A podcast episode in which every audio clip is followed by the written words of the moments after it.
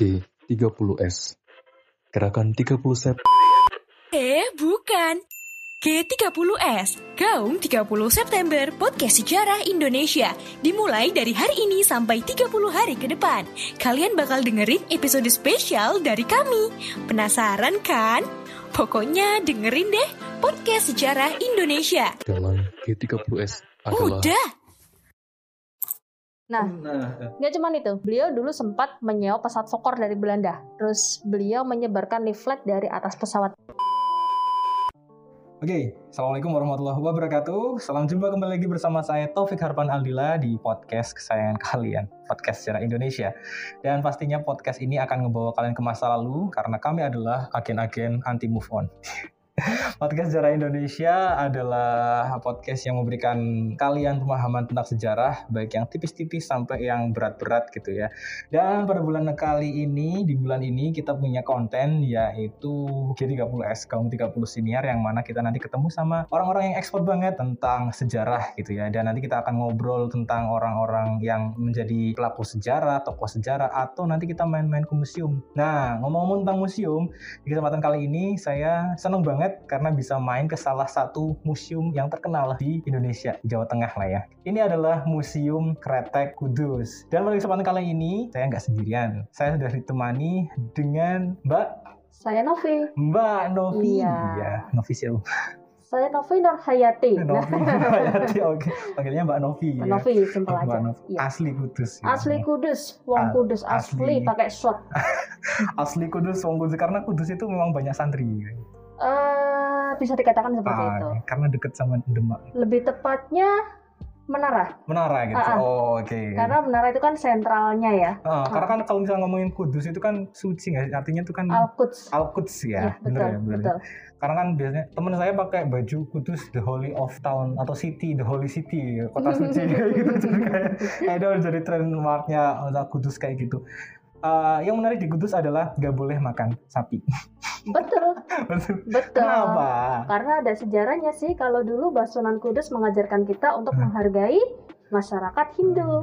Nah, karena di Hmm. Kudus dulu kan banyak masyarakat Hindu nih. Iya. Jadi kita nggak boleh nyembelih sapi. Oh, Jadi gitu. kita terbiasa makan kerbau. Eh, Oh, terbiasa. bukan makan kerbau deh, makan daging kerbau.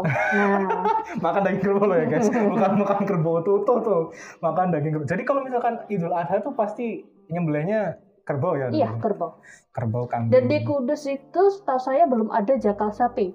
Loh, Adapun di pasar-pasar daging sapi itu kiriman dari luar kota, oh dari Pati, dari Jepara, berarti impor dari luar Mm-mm, negeri luar negeri Kudus. negeri kudus oke berarti diimpor dari luar kudus Ah, ah. guys jadi kalau misalkan kalian main ke sini nemunya soto kerbau, ya kerbau, sate Ah. kerbau, pindang kerbau, nah Nah. semuanya kerbau. pindang kerbau ada lagi tuh. tadi tadi kita tanya lentok sama Lentok ada garang asem ah, juga, garang asem Mm-mm. kalau garang asem ayam kali ayam, Ya, betul. nggak ada kan nggak langsung ke rumah. Oke, menarik Mbak Novi ini adalah posisinya di Museum Kretek. Eh, educator atau bisa disebut juga guide Guys, museum. Iya. tepat guys. Kita ketemu sama Mbak Novi selaku guide-nya dari Museum Kretek. Indonesia. Kenapa sih harus dibangun Museum Kretek um, Kudus? Mbak Nah, Novi? jadi ada ada kisahnya sih iya. Hmm. dulu itu waktu Gubernur Jawa Tengah itu masih dijabat oleh Pak Suparjurustam. nah. hmm, nah, harus tahu. Beliau saat itu berkunjung ke Kudus. Nah, Hmm. untuk meresmikan salah satu uh, objek wisata di Kudus. Hmm. Nah, setelah beliau sampai di Kudus, loh, Kudus pote- punya potensi kretek yang luar biasa. Hmm. Kenapa nggak ada museumnya? Nah, atas prakarsa beliau itulah akhirnya PPRK, yakni Persatuan Perusahaan Rokok Kudus, Hmm. membangun museum ini. Hmm. Seperti itu. Dan juga diresmikan oleh beliau juga Pak Suparjo Rustam. Hmm. Namun saat itu beliau sudah menjabat sebagai Kemendagri. Hmm. Seperti itu. Oke, baik. Berarti emang Pak Rustam ketika itu melihat bahwa, eh Kudus tuh punya potensi gede loh, karena di sini tuh tempat dulu penemuan kretek betul ya? Betul. Hmm. itu tempat penemuan kretek itu kan kalau obrolan saya sebelumnya sama Mbak Nana bilang bahwa ah, ditemukan sama Pak Haji Jamhari. Haji Jamhari gitu ya. Nah. Iya. Ditemukan sama Pak Haji Jamhari itu memang awalnya buat obat bener ya. Betul. Tapi kenapa sekarang kok kayak udah tidak kayak stigmanya tuh "Wah, orang ngerokok itu Iya, jelek. Tapi dulu kan nggak nggak gitu tuh maksudnya gitu ceritanya tuh. Eh ya, jadi Eh, gini, Kudus disebut kota kota Kretek. Kenapa? Hmm. Nah, karena itu sejarah awalnya atau penemunya itu ada di kota Kudus. Nah, kita Hmm. bedakan dulu antara Hmm. rokok sama kretek. Beda nih, kretek sama rokok. Kita bedakan di sini. Oke, nah, oke. kalau rokok itu masih secara umum. Oh, Nah, Rokok itu oke. macam-macam. Haha. Ada SKT, Nah. Iya. ada SKM, Hmm. ada rokok putih, mild, Hmm. ya kan jenisnya macam-macam. Haha. Nah, kita punya di sini kretek. Kretek itu adalah budaya, sebuah budaya. Hmm. Kudus punya budaya kretek. Hmm. Nah, yang berawal dulu tahun 1880-an ada seorang warga Kudus asli yang Hmm. bernama Haji Jamhari. Pada waktu itu kita masih di era kolonial ya. Nah, beliau saat itu punya sakit sesak nafas Iya, dan juga batuk. Nah, terus saat itu beliau coba mengoleskan minyak cengkeh ke dada ke punggung Awalnya minyak cengkeh dulu minyak nih ya. cengkeh dulu. Nah, terus beliau merasakan loh kok lega ya tak kasih ini. Nah, terus akhirnya beliau coba ngunyah cengkeh. Nah, dikunyah nih, dulu dikunyah, betul. Kan cengkeh pahit kan ini? pedes. Oh pedes, ah, Oh, pedes, pedes, pahit kayak gitu. pedes, Ah. pedes. ya ada pahit-pahit gitu. Ah. Nah, jadi dulu itu warga kita di Kudus itu kan ada budaya nginang ya, Oh, ngunyah ah, sirih. Iya, yang Nah, minyak sirih betul, itu- betul, betul. campur cengkeh. Lama-kelamaan semakin membaik, terus beliau punya ide, Hmm. nasi penasaran, nasi Hmm. ngeracik-ngeracik, Hmm. iseng-iseng gitu kan. Coba itu ditambah ke lintingan tembakaunya. Itu lintingan tembakaunya emang udah cuma pure lintingan tembakau atau itu emang buat ngerokok gitu? Nah, jadi kalau untuk menghisap Ah. tembakau, dulu itu lebih dulu dilakukan oleh masyarakat Indian. Nah i- itu tuh itu yang yang menjadi concern saya. Jadi kan Iya kan? sebelum itu pasti udah ada rokok dulu dong, Sudah orang rokok ada. dulu dong. Sudah ada, cuma konsepnya mereka punya cara yang berbeda-beda. Ada yang pakai cangklong, ya kan? Oh, tembakau, campur racikan yang kayak macam-macam. detektif Conan tuh yang kayak Betul. Ah. Nah, Popeye kayak gitu. Ah, ah, iya Ah, betul. Ah, oke. ah, memang gitu, seperti itu. Terus ada lagi yang cuman daun dilinting, jadi Hmm. cerutu. Iya. Nah, itu beda lagi konsepnya. Oh. Terus kita punya konsep sendiri nih akhirnya dari temuan di jam hari itu tadi. Oh. Jam hari nambahin lintingan tembakaunya sama cengkeh. yang terus- mana itu terinspirasi dari sebelumnya. Dia tapi Ah, dia inovasi. Hmm. ah, dia iseng-iseng di- masih penasaran sama khasiat cengkehnya itu. Iya, iya, nah, iya. terus dilinting pakai kelopot atau kulit jagung, Hmm. diikat dengan benang, dibakar, dihisap. Hmm. Saat si cengkehnya terbakar itu ada suaranya kretek kretek kretek kretek. Ya, Kenapa itu disebut dia. kretek? itu. Nah setelah itu treatment dengan kretek, treatment dengan eh, apa minyak cengkeh itu tadi Hmm. lama kelamaan sakit beliau sembuh. Akhirnya kabar tentang kesembuhan Haji Jamhari itu menyebar luas ke masyarakat. Masyarakat. Iya, iya, Dan iya. beliau coba untuk membuat untuk dijual. kadang saya mikirnya oh apa dulu itu terus kemudian tagline-nya jadi merokok adalah menyehatkan enggak kan Dulu dulu nggak ada te- istilah merokok itu nggak ada. Ah, oh enggak Kita gitu. bisa kita punya bukti di sini. Di Ah. situ minumlah selalu kretek cap bal tiga. Minum? Minumlah. Betul. minum Betul. bro ini hal yang menarik bro minumlah selalu kretek diminum Sebutannya minum bahasa Sebutannya minum ya? kerennya. Betul. oh iya iya, Jadi iya. bukan hisap, bukan merokok, tapi dulu itu sebutannya minum bahasa Minumlah- bekennya. minumlah Minumlah kretek cap bal tiga di situ ada. minumlah kretek cak bal tiga besok kalau mal- kalian main Kalau kesini, bal tiga itu merek kreteknya Pak Aditi Smito, Ya. Raja Kretek Kudus. minum berarti Betul. oh berarti seakan-akan memposisikan bahwa mungkin rokok itu menjadi seolah-olah kayak obat itu jadi diminum gitu ya Nah kalau itu alurnya kemana kita belum belum belum sem- mengkaji sampai seperti itu. Hmm, atau mungkin itu hanya bahasa pe- pengiklanan atau kayak gimana mungkin. Mungkin saja iya, Oh, tapi menarik loh, maksudnya kayak memposisikan itu tuh menjadi sebuah sebuah karena obat. itu kan sebuah ibarat masih tergolong sejenis makan dan minuman ya. Hmm, hmm, hmm. Oh, ya, itu itu masih konsepnya dililing terus digigit apa udah dihisap? Udah dihisap. Udah dihisap gitu Mm-mm. malingnya. udah bisa karena kalau kita lihat ceritanya itu kan antara eh, Raja Kretek Nitis Semito dan Hmm. juga Haji Jamhari Hmm. untuk kita lihat review tahunnya itu lebih dulu Haji Jamhari karena dino- disebutkan memang beliau penemunya Hmm. seperti itu terus kemudian kembali ke cerita tadi Hmm. Haji Jamhari beliau itu menjual membuat lebih untuk dijual Membuat lebih untuk jual. tapi sebelum masa kejayaan beliau tercapai beliau tutup usia Hmm. karena memang saat itu beliau menemukan kretek itu memang sudah Sudah sepuh, sepuh, ya iya. ibaratnya gitu. Nah terus kemudian keadaan tersebut peluang bisnisnya itu mulai dilirik sama eh, yang lain salah Ah. satunya adalah Mbah Niti Semito. Oke, berarti pas Nah. lagi Pak Jamhari ini rokok itu belum ada namanya ya? Ya kretek itu tadi Kayak cuma kretek gitu Oh, aja. betul kretek sebetulnya memang kretek. Nah kalau di daerah lain juga ada budaya mereka sendiri Hmm. kelombak menyan. Itu sama dengan yang Sama, konsepnya cuman gitu. isinya aja kemenyannya. Oh, berarti kalau di di Kudus nih dia ada campuran keratanya, kalau di tempat Cengkeh. lain ah, cengkehnya, Heeh. kalau di tempat lain mungkin tambahan menyan tadi kayak Iya, gitu. iya itu disebut kalau kemenyan. Terus Nah. nanti daerah lagi mana lagi nanti mereka punya budaya juga yang hampir sama cuma konsepnya beda Iya, lagi. Nah, Ah. Apa itu juga relate dengan orang-orang zaman dahulu yang dia banyak punya penyakit tentang pernafasan kayak gitu kan? Kan salah satunya Mbah tadi siapa? Mbah Jamhari kan Nggak jam hari. Ah, dia- Karena itu ya lebih ke cengkehnya. Ah. Cengkeh itu kan eh, obat tradisional ya. Oh, ah, ah, iya, iya. Nah, saya juga pernah buktiin sih. Hmm. Dulu pernah sakit gigi, Hmm. cobain pakai minyak cengkeh, sembuh. Iya, Tapi ya benar. memang Iya. aromanya sangat kuat. Kalau Ah. Iya. yang nggak kuat ya nggak bakal masuk. Minyak tuh. cengkeh terus ditetesin gitu. Ditetesin ke kapas, Kapas dikasih ya. dikompresin ke yang sakit gitu. Ah, si, si, si, iya, iya, iya, iya, benar-benar minyak minyak cengkeh. Mm, berarti benar. Iya. minyak cengkeh Tapi dulu konsepnya adalah dirajang, bukan udah jadi minyaknya terus ditetesin di Bukan. ramal itu ya, dirajang gitu. dirajang. Terus setelah itu dilanjutin sama Niti Simito nih. Ya, Niti Hmm. Sumito. Niti Sumito itu beliau seorang anak lurah di Ah. desa Janggalan. Ah.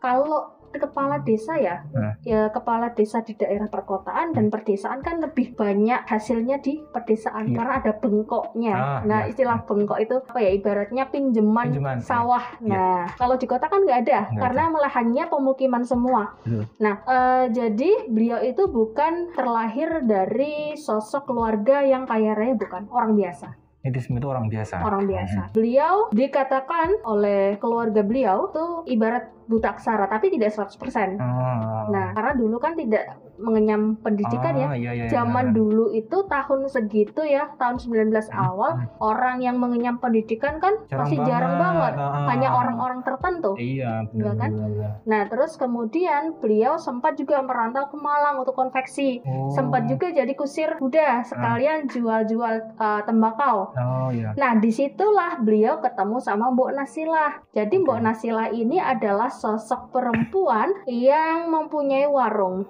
ya kan? Hmm. Jadi dia punya warung Mbok Nasilah. Warung itu di mana biasa untuk nongkrong para kusir, Oke. istirahat. Hmm. Nah, karena dulu masih banyak juga budaya ngunyah sirih, Hmm. ngunyah tembakau juga, nginang, isbat Iya, nginang, ah, ah, ngunyah itu. Beli Bonasila itu ngerasa warungnya kotor kan, akhirnya Bonasila juga menawarkan kretek itu tadi. Oh. Akhirnya kebiasaan mereka yang nginang kusir-kusir itu, Ah. akhirnya Oh, sorry. berganti ke Ah, diganti ke ngerokok itu, eh, Kretek ke itu kretek tadi. itu. Ah, Karena ah. kalau nginang kan sorry, berarti Ludah. Ah, Betul. oh iya iya iya. Berarti karena Ludah. kotor, Ah, ah. Bonasila ini enggak enggak usah pakai nginang. Ini ada yang baru nih coba kayak gitu. Ah, betul. Nah, Hmm. ketemulah Pak Niti Sumito dengan Ya. Bu Nasilah di situ. Ah. Akhirnya lama kelamaan terus diperistrilah oleh Pak Niti Sumito.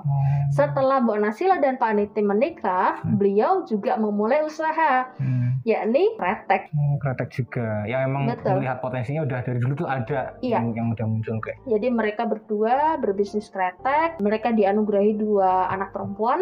Nah saat itu eh, anak-anaknya juga eh, berkeliling jualan gorengan. Hmm. Nah sembari mereka jualan keliling sambil bawa kretek hasil lintingan orang tuanya. Oh, Nah. gitu. Cara ngejadinya gimana? nih? Ini minumlah obat. Berarti kalian- kretek kretek kretek kretek mungkin kayak gitu ya Oh, Gitu ya. Wah, ini Nah. Marketing banget. nah setelah itu lama kelamaan 10 ikat 20 ikat dulu kan masih diiketin gitu kan Hmm. Oh terus iya, 10 batang yang gituan. ah. nah terus sama kelamaan semakin meningkat terus kemudian akhirnya beliau punya karyawan beberapa karyawan semakin besar lagi bisnisnya kekurangan karyawan satu RT satu RW satu kampung sampai Hmm. sekebupaten Kudus Bantu Pak Niti Oh, berarti awalnya home industry nih. Betul. Awalnya home industry terus kanan kirinya dipanggilin kayak gitu. Nah, Nah, ah. siapa aja yang pakai produknya? Dia produknya. Siapa aja yang pakai hasil eh, dari lintingannya Pak Niti Smith. Apakah emang kuasa itu udah mulai diekspor keluar Kudus kah atau mu- dari orang Kudusnya? tuh? Tentu, bahkan dulu Pak Niti Sumito, Pak Niti Sumito kan punya pabrik nih di Hmm. daerah Jati sini. Hmm. Jadi bentang antar eh, DPRD sampai depan PLN. Nah itu Kira-kira berapa kawasan, kilometer persegi? iya itu sekitar 6 hektar, 6 hektar. 6 Oke. hektar dengan 15.000 karyawan 6 hektar 15 ribu karyawan. sebelum Indonesia merdeka. Guys, itulah kenapa Niti Smith dikatakan raksasa raja, Raja, kretek. betul. Nah, Nah, Nggak cuma itu, beliau dulu sempat menyewa pesawat Fokker dari Belanda. Terus beliau menyebarkan leaflet dari atas pesawat disebarkan. Jadi Nah. itu untuk wow, untuk untuk untuk eh, promosi ke daerah Jakarta, Bandung dan sekitarnya. sebar flyer konsepnya gitu. iya, makanya dari dulu kecil saya tuh kalau ada pesawat lewat, cues gitu kan, woi pesawat tiba di duet. Oh itu, oh itu. Iya kan?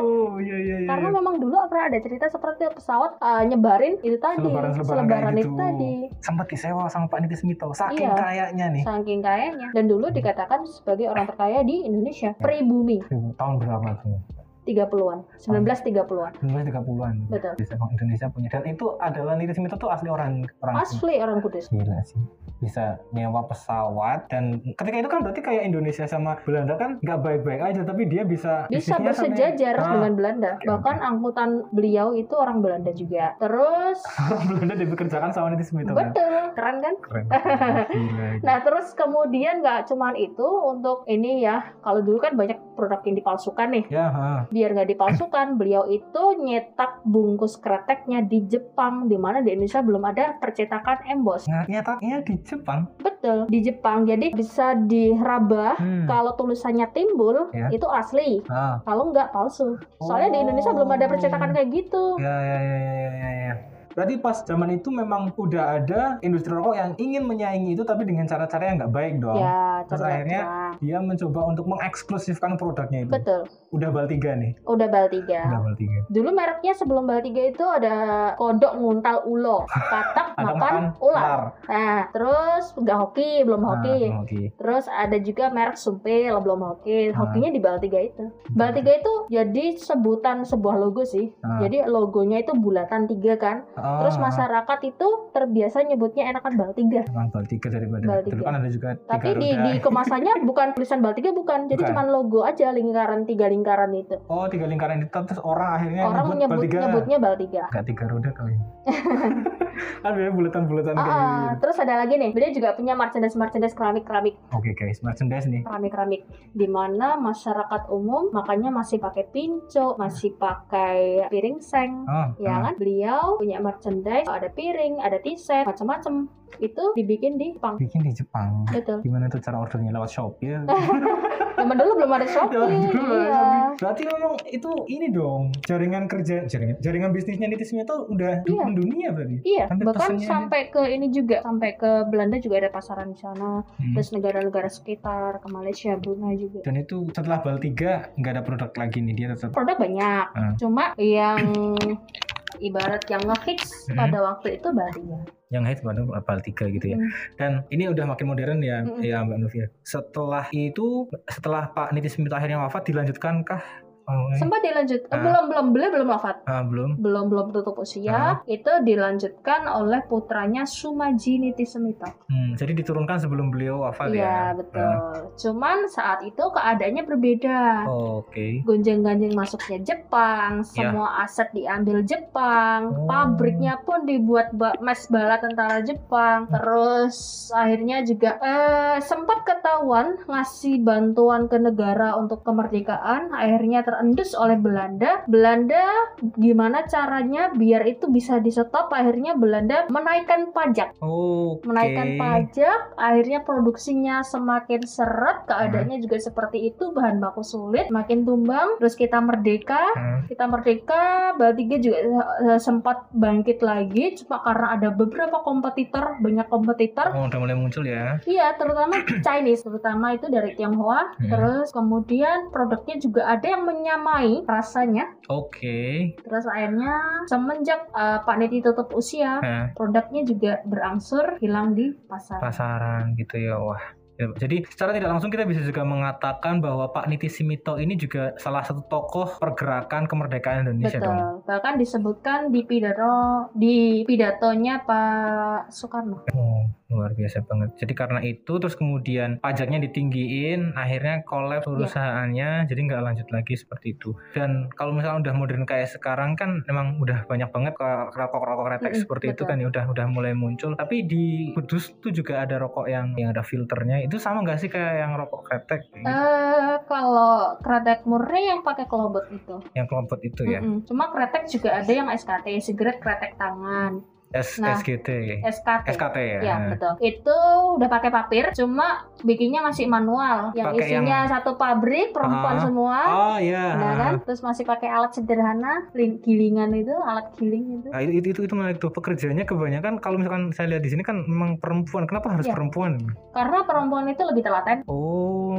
Terus keduanya gini, eh, lebih rapi. Sehari itu bisa sampai 7000 batang loh. Sehari tujuh batang satu orang Satu atau satu orang. satu orang. Satu orang. Apakah sekarang juga masih ada ini, Mbak? Di Kudus itu kan ya kita mungkin bisa sebut aja kayak miliknya Jarum Foundation, Jarum gitu Hmm. kan. Terus ada gudang garam dan yang lainnya kayak gitu. Nah, apakah sekarang juga masih ada kayak di Kudus itu yang kayak dulu Pak Jamhari atau Pak Niti Suwito yang home industry kayak gitu?